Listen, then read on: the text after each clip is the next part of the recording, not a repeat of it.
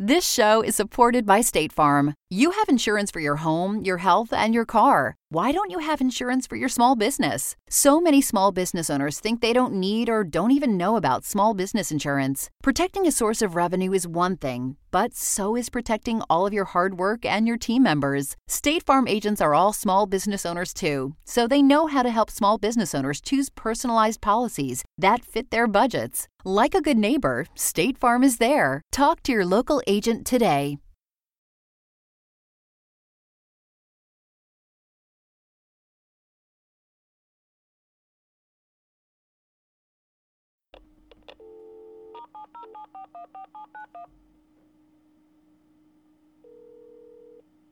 Hello there.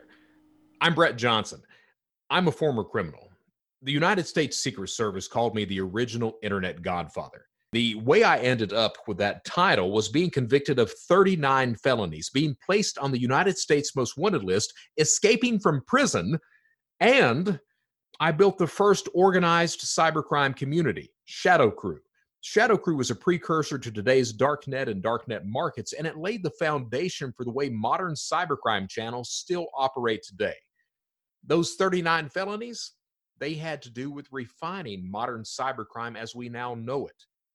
Guess what? I went to prison. Yeah, no surprise there. The actual surprise is I had enough people who cared about me, who took me under their wing and gave me a chance that I was able to turn my life around. Today, I work to protect businesses and consumers from the type of person I used to be. Welcome to the Online Fraudcast.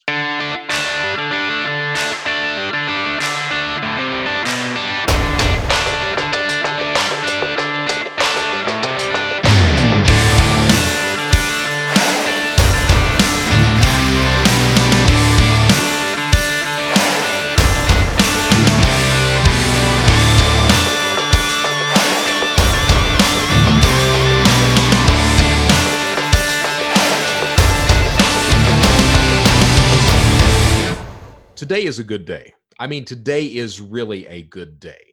Yes, the world is still screwed up. Although, where I am in the state of Alabama, things are starting to reopen. For example, this morning I was able to go to the gym and finally lift weights again after eight weeks. So I'm very happy about that. But that's not why today's a good day. Today's a good day. Today is May 13th, 2020, and the IRS, as of today, no longer accepts direct deposit information for stimulus check payments. Today is an outstanding day. Why? Let's backtrack a minute. I'm the guy, I'm the guy who created this entire thing of tax return identity theft. Yeah, I'm that SOB. I'm the reason that your all's tax returns are delayed every single year. I created that crime that causes that. It's nothing to be proud of. Absolutely nothing to be proud of. And the way I did that is I had access to the California State Death Index. California had the entire death index, and you can still find this death index today. It's on ancestry.com. There are a few other places which have the California State Death Index. That death index comes with the person's name, the date of death, the date of birth, the mother's maiden name, and the social security number. Because federal indexes can't cross reference or reference state indexes. Because of that what that means is is that the federal government often doesn't know that someone is dead.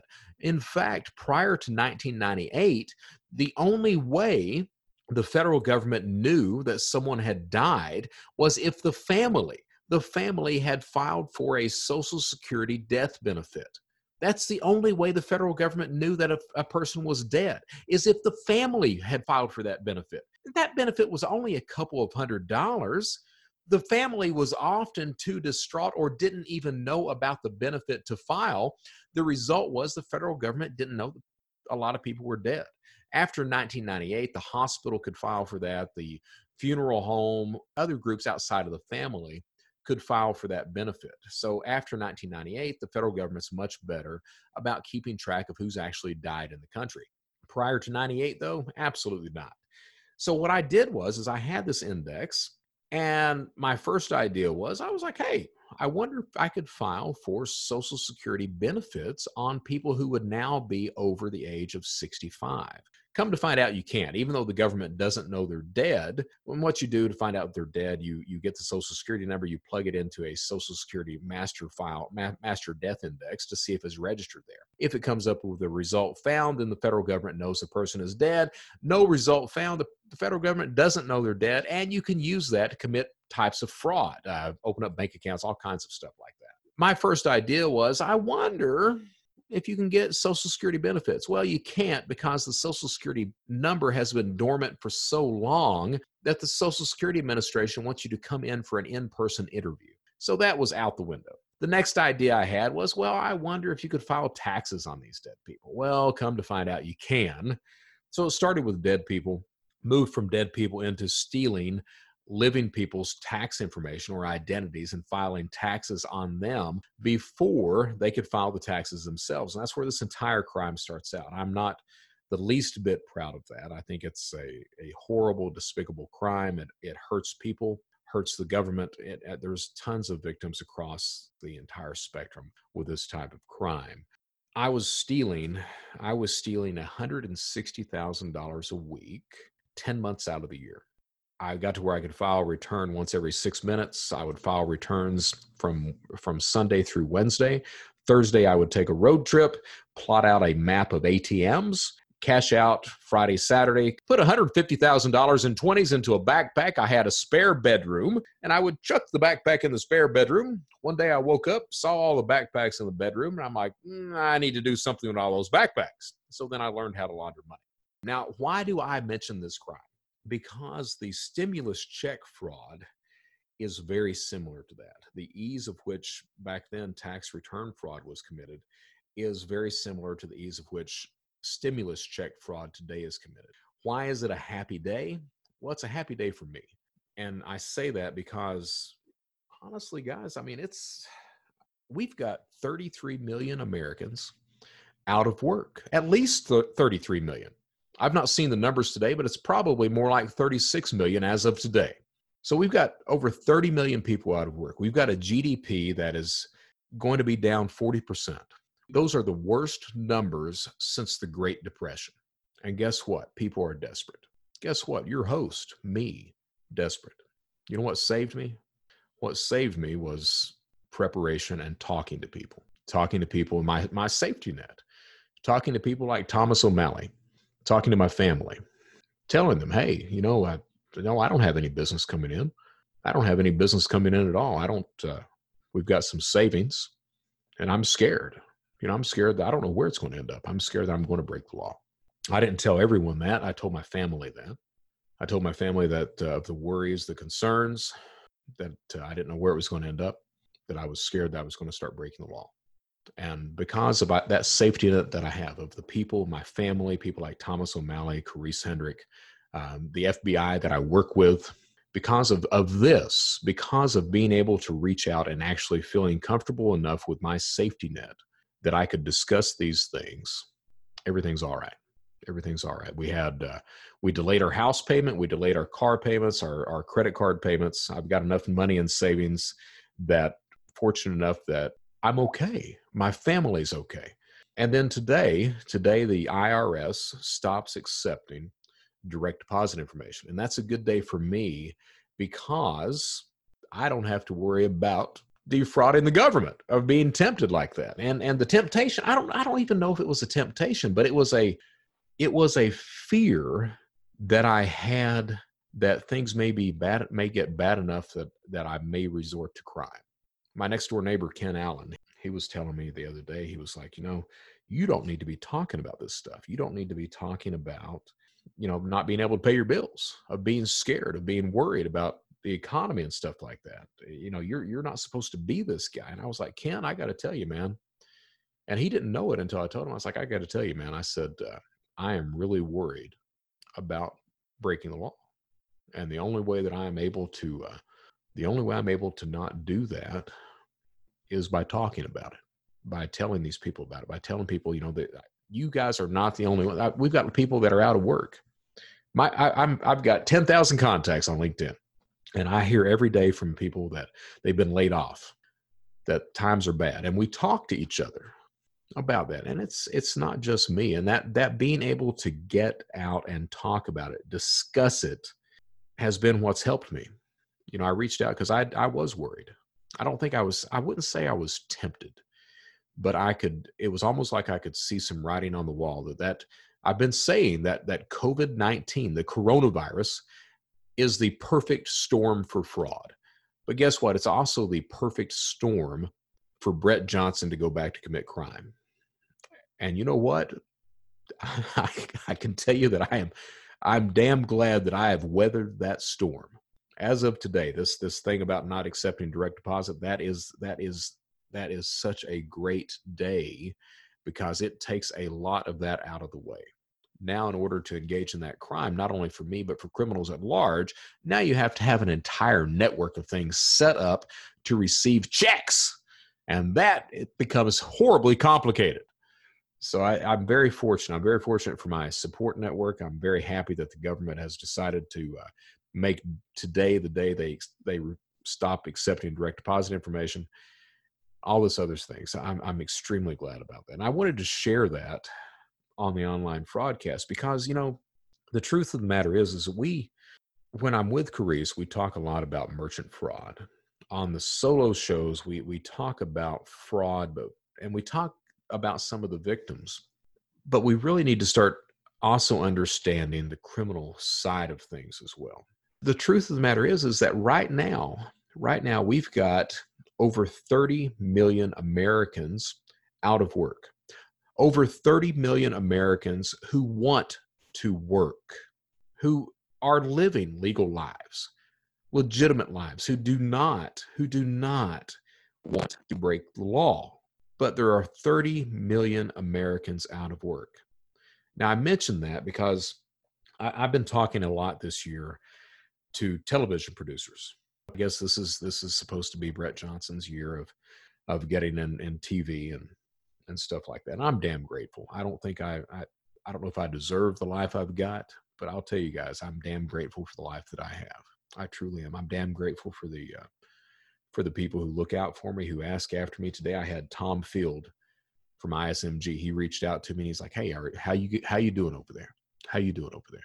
I had uh, I had a lady, Kate, who uh, who reached out to me, and she said uh, she checks in with me every now and then. She uh, she reached out to me to ask uh, how I was doing, and she was telling me that she got laid off from her uh, from her fraud position you know, I, I, talk to people every single day. Those are that's my support network of identifying with people, of getting things out, of talking with people. And when you have a support network, I'll tell you guys, if you don't have one, you need to build one.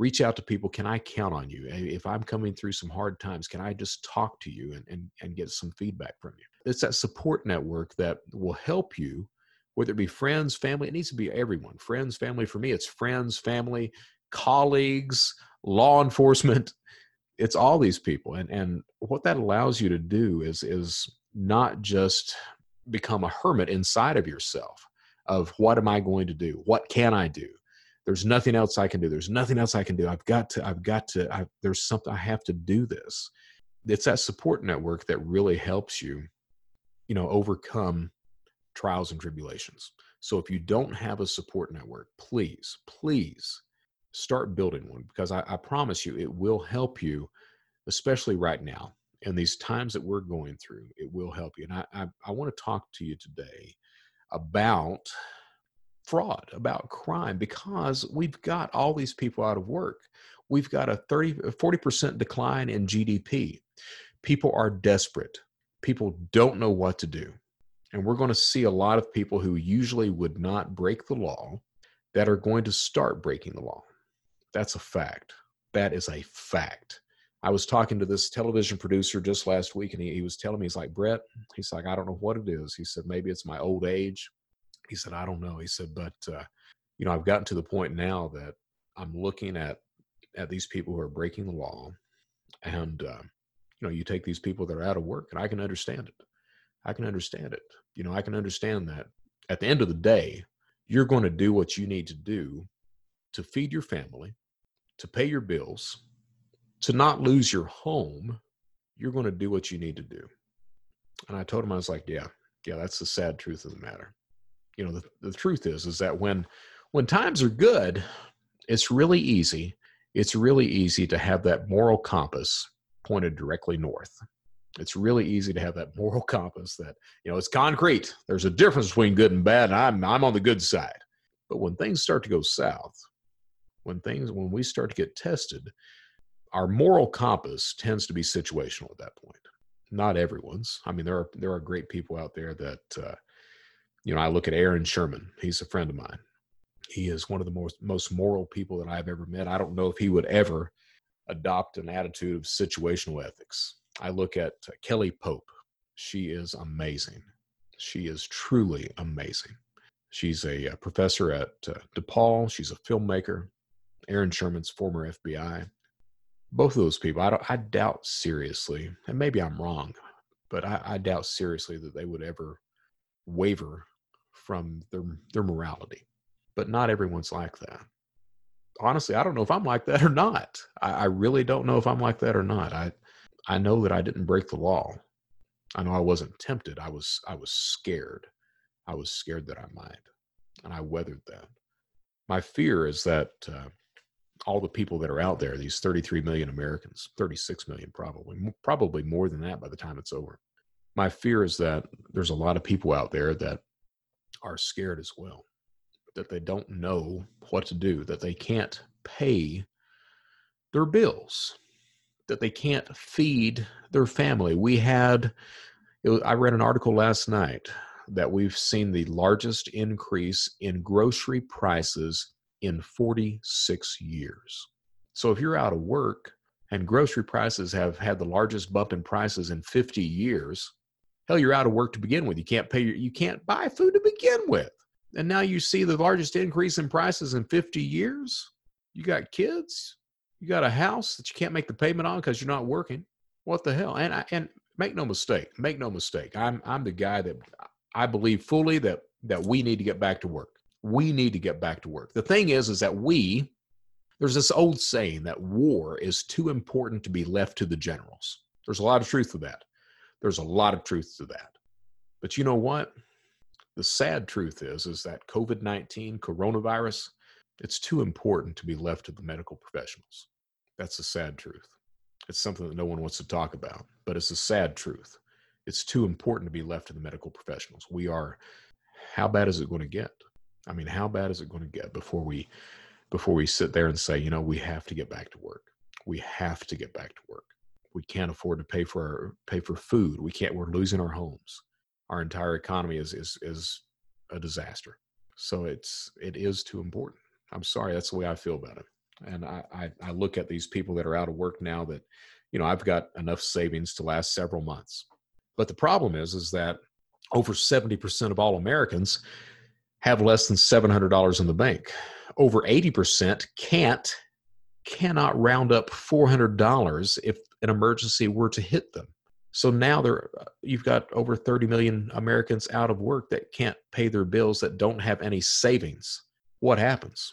What happens? In Italy, we saw people storming grocery stores to steal food because they had no other choice, or at least they felt like they had no other choice. We see today in America that lines for food banks are miles long.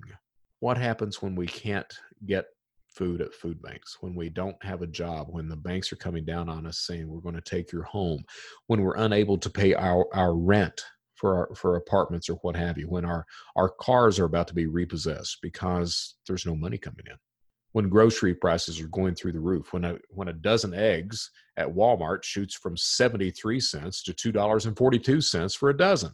What happens at that point? I'll tell you what happens.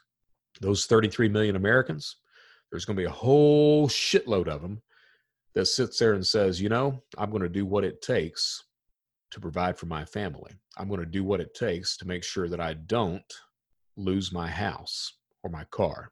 I'm going to do what it takes. Now, what it takes sometimes, well, that, that attitude, that statement, what that typically tends to mean is I'm going to start breaking the law if I need to. Hell be damned. Katie, bar the door. Let's go. I'm talking about this because I think it's important to realize that the people who, and there's a lot of organized cybercrime out there, a lot. There's a lot of opportunists out there who are using coronavirus as an excuse to break the law as an excuse to victimize others. That's not the group I'm talking about today. The group I'm talking about today is the group that that is desperate. The group that that usually wouldn't even think about breaking the law. That's the group I'm talking about today. I'm talking about the group that they just don't feel like they've got any other choice. And by God, I don't know what to say about that. I don't know what to say about that. I mentioned uh, one of the few podcasts I've been able to do with Karisse this year because she's been really busy. One of the few podcasts I've mentioned a couple on a couple of those where where she was fortunate enough to be able to join us. That I don't think I can blame those people for breaking the law, and she seemed a, she seemed taken back by that. But you know what? I honestly can't blame someone for feeling that they have to break the law to feed their children or to pay their bills so they don't lose their house or lose their apartment. That's the sad truth of the matter. I just and, and I want you guys to think about that as well. I want you guys to, to think about that as well. Yeah, I'm not talking about the opportunist. I'm not. Those son of a bitches need to go to prison. They do. Someone who's out there victimizing someone, someone who's just there to steal money, someone like I used to be, they need to go to prison. They need to serve some hard time. They need to get their mind right. Because at the end of the day, you're either part of the problem or you're part of the solution. That's the truth. But you know, the thing is, is that we've got a lot of people right now that they, they usually wouldn't engage in criminal activity. They usually wouldn't engage in this friendly fraud that's eating people alive right now, eating merchants alive. But they're trying to make ends meet. They're trying to make ends meet. And I'm not saying that's that it's right. I am not. It's not right. It's not right.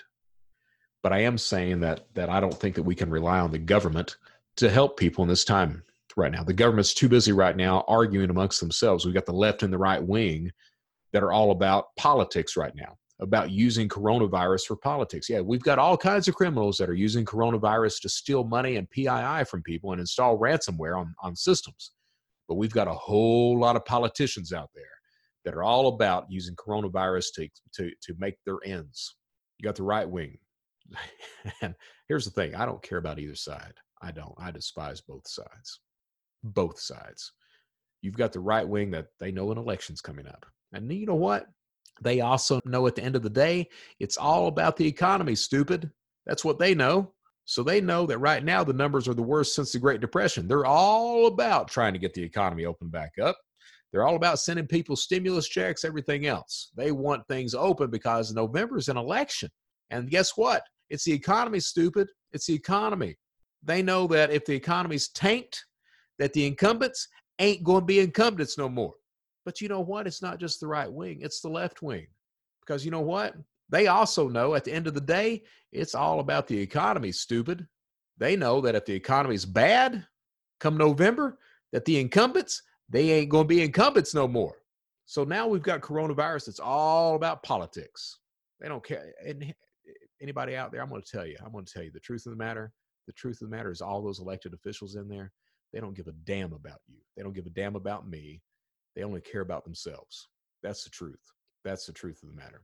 So now we've got over 30 million Americans that no one really cares about that can't pay their bills.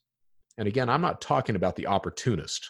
I'm not talking about these criminals out there like I used to be that that just steal money from people and victimize people. I'm talking about over 30 million Americans that that there's going to be a good number of those people that feel that they need to break the law in order to provide for their family and pay their bills by committing friendly fraud or whatever fraud that is, by lying on stimulus checks, by trying to do whatever they can to provide for their family. And I'm not saying it's right because it's not, but it's understandable.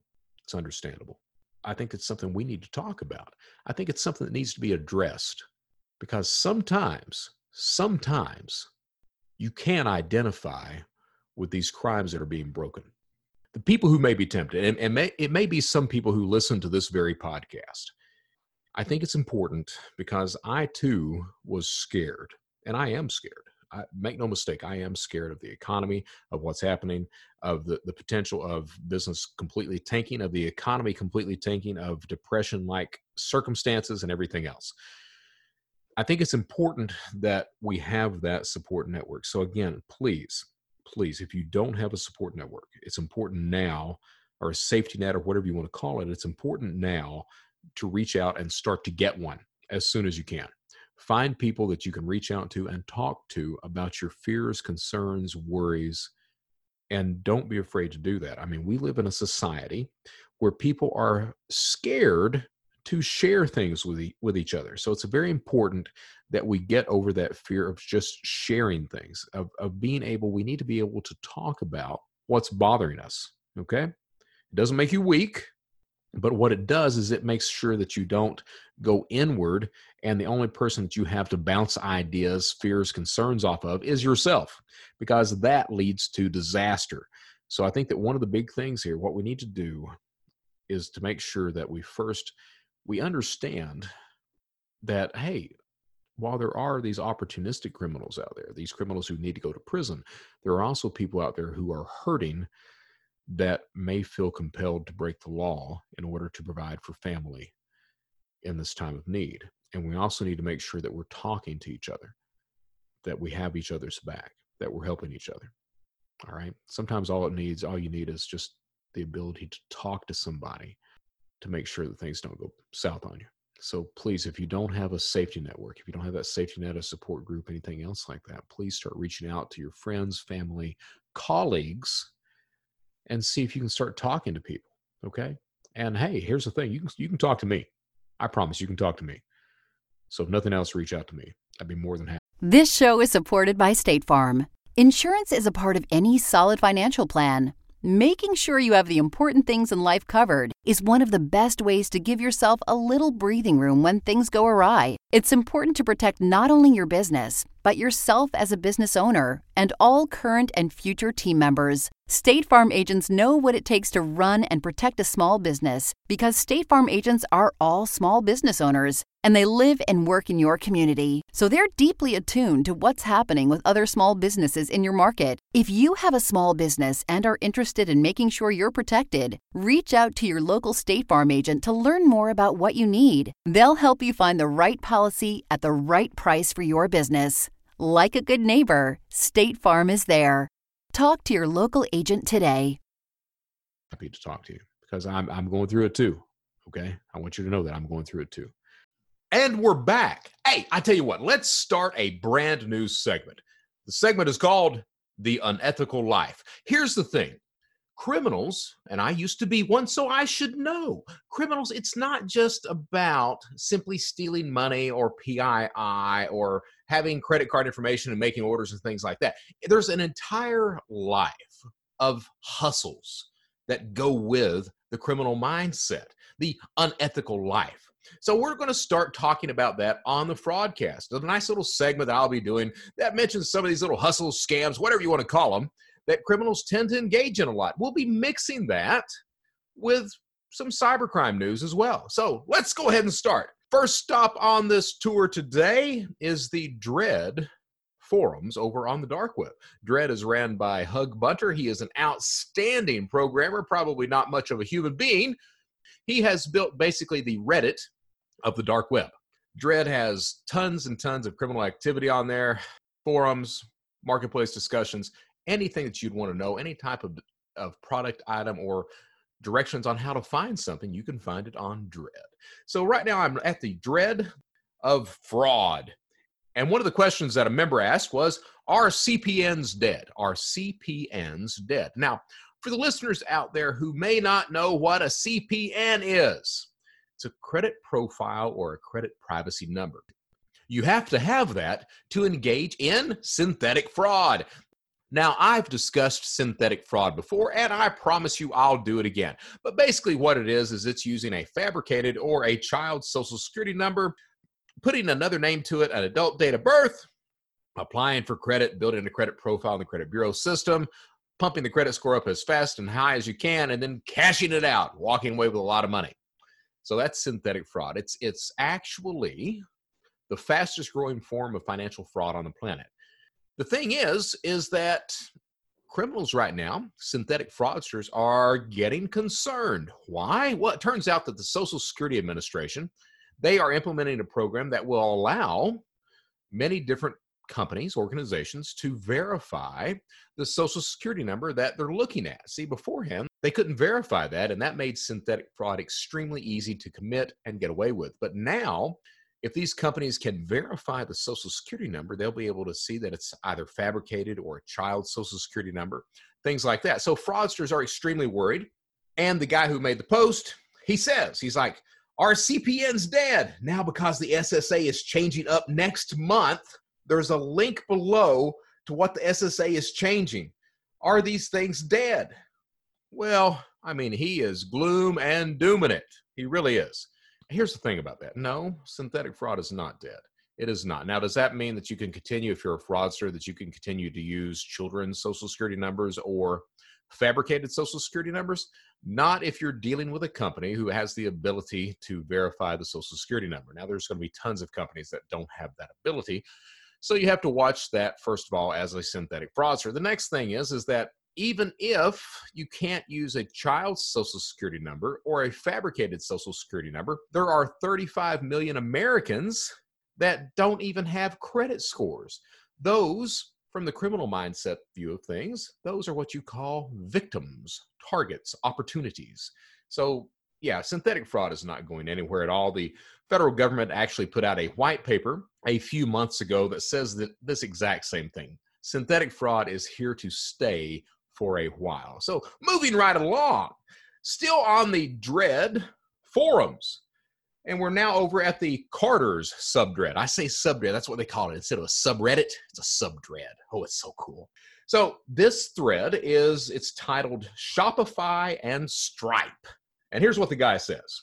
You might know this already, and this the poster here, the person who's posting it goes by the screen name of Premier Ghost. And he says, You might know this already, but not everyone does. Every Shopify site is cardable. Cardable meaning you can use stolen credit card details, order items on there, get them shipped to you, order services, something like that. So he says every Shopify site is cardable. They all use the same payment gateway, which is Stripe. And Stripe is 2D secure. You will not get a pop up asking for a one time passcode or authorization. Some Shopify sites do have some level of fraud detect. Could be easy to bypass. My personal experience with Shopify was hitting around $700 worth of vapes from vapeinthebox.com. To search for Shopify sites, you can do this, and he tells how to sh- search for specific types of Shopify sites. Hope this was of some use and info to you guys. Happy carding. Well, it evidently was because the first comment below that was, Holy shit, man, this is awesome. I'll be checking this out for sure. And of course, there's a whole lot of people thinking him and everything else. So this is an example of part of the problem. 3D Secure, Carders fraudsters worry a lot about 3D Secure right now. That one-time password, the pop-up screen, they worry a lot about that. So they look for bins that that don't have 3D Secure. They look for sites that don't have 3D Secure. They look for sites that have 2D Secure on them. Once they find that, that's they figure that's a site they can hit pretty pretty hard Shopify, all 2D secure. So anything that's on Shopify is fairly easy to get as long as you, you know, watch yourself. You've got to use a proxy or an RDP. You've got to use not a dirty device, not a dirty email address. So there's definitely things that you have to do in order to successfully card. But this is the, that example of sharing information. You've got a guy here that's able to card, steal from, Shopify and Stripe, defraud both. And instead of him keeping that information to himself, he is sharing it with the frauding community. That is one of the examples of collaboration. One of the examples that is sorely missing. Collaboration is sorely missing among the good guys. It is not among the bad guys. They are all about sharing information, networking together, working together so that everyone can be better criminals. Not a happy day if you're a good guy when you see stuff like that. Now we're moving over to Dread because, again, this segment is called The Unethical Life. And it's not all just about, you know, breaking the law, breaking the law, breaking the law. So over on Reddit, there are a couple of subreddits. One is Illegal Life Pro Tips. The other one is Unethical Life Pro Tips. So in case you were wondering where I got the name for the segment, now you know. So I like to go through this and see what you know, see what they're kind of talking about and bitching about. Some of it is really hilarious. Some of it's like thought provoking. Some of it's like, I can't believe you idiots are doing that. So we're going to go through some of the posts that I found kind of interesting today. One of the posts says, if you've ever been given a speeding ticket, go to court and dispute it. Always ask, when the radar gun was last calibrated. Most cops do not calibrate their radar guns as often as they are supposed to, and the ticket is dropped. Works every time for me and all the people I've known and told it to. You know, I don't know. I know there's 530 some people who have commented positively about it. I don't know if that works or not. But I do know that I do like to drive at a very high rate of speed very high rate of speed. And I know that, you know, the, the last speeding ticket that I got was for 135 miles an hour in a, I think it was a 70 mile an hour zone. So they didn't take me to jail. I don't know why, but that's the last speeding ticket I got. So I'm sitting there thinking, now I'm like, huh, I think I'll give that a try if and when, more than likely when, I get my next speeding ticket. I mean, it can't hurt. Hell, roll the dice and see what happens. Moving along to the next one.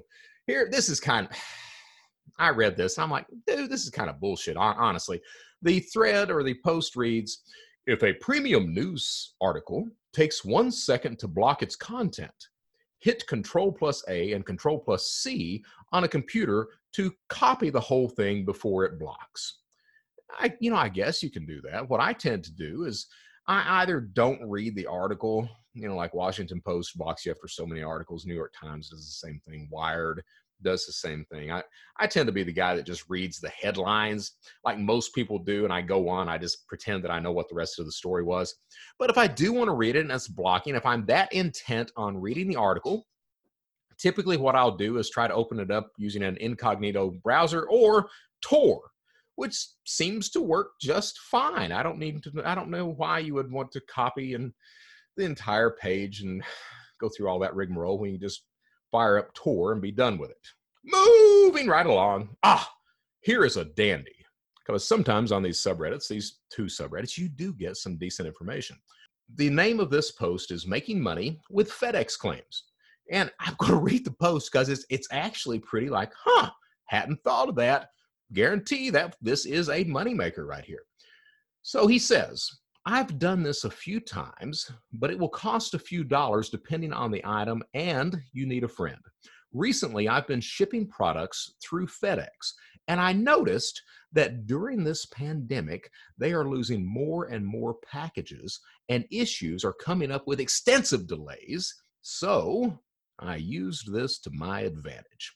I purchased a secondary address, a forwarding company, so like a virtual residential address with a mailbox that is local to me. I ship a cheap item like earrings or those fake bling watches that you can get for $10. When I'm creating the label, I put the insurance at $300 to $500 and I ship it. If the package arrives at its location, it gets forwarded back to me anyway. If they lose the package or it shows pending for days past the expected delivery date, you put in a claim and attach the tracking PDF as well as a fake receipt showing a customer that paid for the item for three to five hundred dollars, and include a phone number, Google Voice, burner phone, what have you. That you can answer in case FedEx decides to call. Only ship two packages per address, so FedEx does not catch on that packages keep going to the same address. Forwarding addresses can be bought anytime for about $10 a month. Submit the claim saying the item never arrived. The claim will show pending, and you'll get a payout of the insurance value within 10 days. That, and he gives an example. On 15 boxes I shipped, nine were lost or shown pending, netting me close to $1,500 in one month. I've recently had some FedEx shipments coming in, and I can tell you that the majority of them right now are being delayed. So, what he's talking about, that would work like a charm.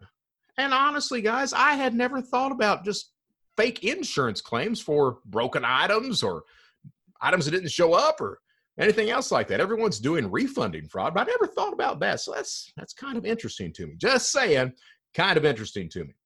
Another post from the Illegal Life Pro Tips.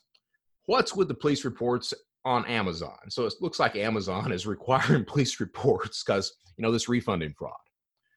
So those who don't know, refunding fraud, first party fraud, friendly fraud, whatever you want to call it, someone orders an item, the item ships, it arrives to that person, they, the driver leaves it on the doorstep or what have you. The person then claims it did not arrive. DNA did not arrive. The person claims it did not arrive. They contact Amazon, Walmart, Target, Apple, Jet, what have you. They contact all these companies. I, I didn't get the item.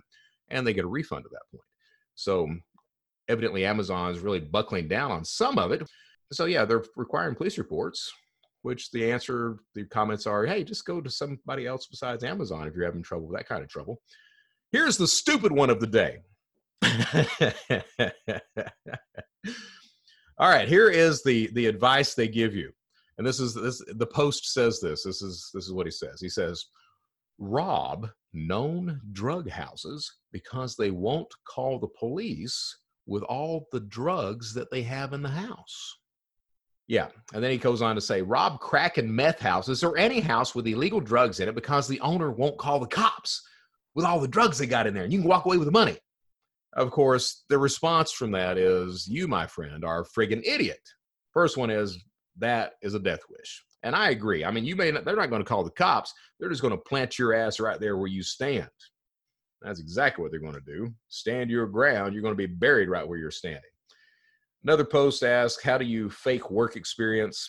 Not extremely complicated, though there are, geez, there's like, uh, yeah, almost 600 comments from people who are either joking about it, giving advice, or wanting to know. And it's not complicated. You go get a burner phone. It depends on depends on the type of job that you need that you're applying for. If it's just some low level job, you grab you a burner phone or a Google Voice number and you pretend you you verify yourself or you get your buddy to verify for you. Yeah, I work down there at Bob's Landscaping. Yeah, you can call him. He's just great. Oh, I was a, I was a manager there. I worked there for 10 years. I was the best employee ever had. He loves me. He'd hire me back. He begged me not to go. Oh, I ran the company. Oh, I did. I was the best guy in the world. I was absolutely great. So if it's something like that, you can get by with, hey, buddy, this guy's going to call you and ask for a reference. And buddy's like, oh yeah, I'll do that. But it, say it's some high level thing, some high level thing. Say it's a job that's you know two, three hundred thousand dollars a year. How do you fake that? Well, you might need some fake degrees. You might need you might need to buy a shelf corporation. So these dormant corporations that like are in Delaware or Nevada that kind of sh- sit on the sh- shelf and you can buy them and reopen them back up. That way you own the corporation. You could buy that and then you could, you know, register a website in that name as well. And that way you give that as a reference. They can look it up online, pull the phone number of the actual company online, call that. Of course, you're controlling the phone or your buddy's controlling the phone and they give references at that point. So it really depends on the the level of job that you're trying to get. So there you go. Oh, here's one. I love this one. I kind of burst out loud laughing at this when I read this. This is from the Unethical Life Pro Tips uh, subreddit. It reads When buying a cat for your young children, buy one that is all black or all white. That way, when it dies, you can replace it easily without your kids even knowing. And I'm like, oh, that's that's pretty good. You're an evil ass, but that's pretty good right there. Uh, another tip from an unethical life: disconnect the Ethernet cord from Coinstar machines. So those who don't know Coinstar, you have all that excess change. You go in Walmart or one of these grocery stores. It's this big green machine that you dump the change in, and it counts the change. And it you a receipt, and then you take it to the counter, and it gives you so much money. I think Coinstar charges like seven percent or something like that to count the money. The advice given is, hey, disconnect the Ethernet cord, cord from the Coinstar machines before you dump in your change. The machine will give you a voucher for the full price since it can't connect to the internet. Not a bad piece of advice. Kind of crappy that you're doing that, but not a bad piece of advice. The most crappy thing, though, for the day that I read use Instacart. Show a high tip, then remove it. And he says, he says, I've seen stories, and eh, it's not he's seen stories. This asshole has done this to people. I've seen stories where people use Instacart, offer a $50 tip, and then change it one day later so they don't have to pay extra. I've done it once. I got my groceries delivered really professionally. And then one day later, I revoked it so I didn't have to pay too much. You, sir, are what the professionals call an asshole. That's what I think. And that, my friends, that, my friends, is the Unethical Life segment. We will be doing more of that, talking about the different types of little scams, techniques, hustles, and crimes that criminals everywhere, both online and in the physical world, are committing. Thank you and have a great day.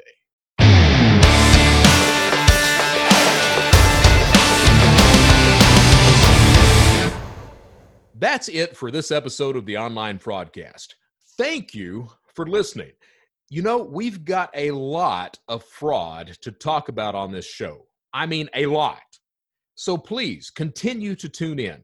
Also, feel free to drop me a line saying hello. I really, I mean, I really like it when you say hello. You can reach me direct at brett.johnson at onlinefraudcast.com. That's Brett, B R E T T, dot Johnson, J O H N S O N, at onlinefraudcast.com. You can find me on Twitter, Facebook, LinkedIn, or directly on the website, www.onlinefraudcast.com. And yes, I also want to hear what you like and what you don't like about the show. So please, please email me. And hey, tell people about the show as well. Rate and review the online Fraudcast to help others find us. And here is my promise to you you will always, you will always get the truth from me. No holding back, nothing left out. And I will always work to protect you and your business against the type of person that I used to be. Until next time, stay safe, stay secure, and stay vigilant.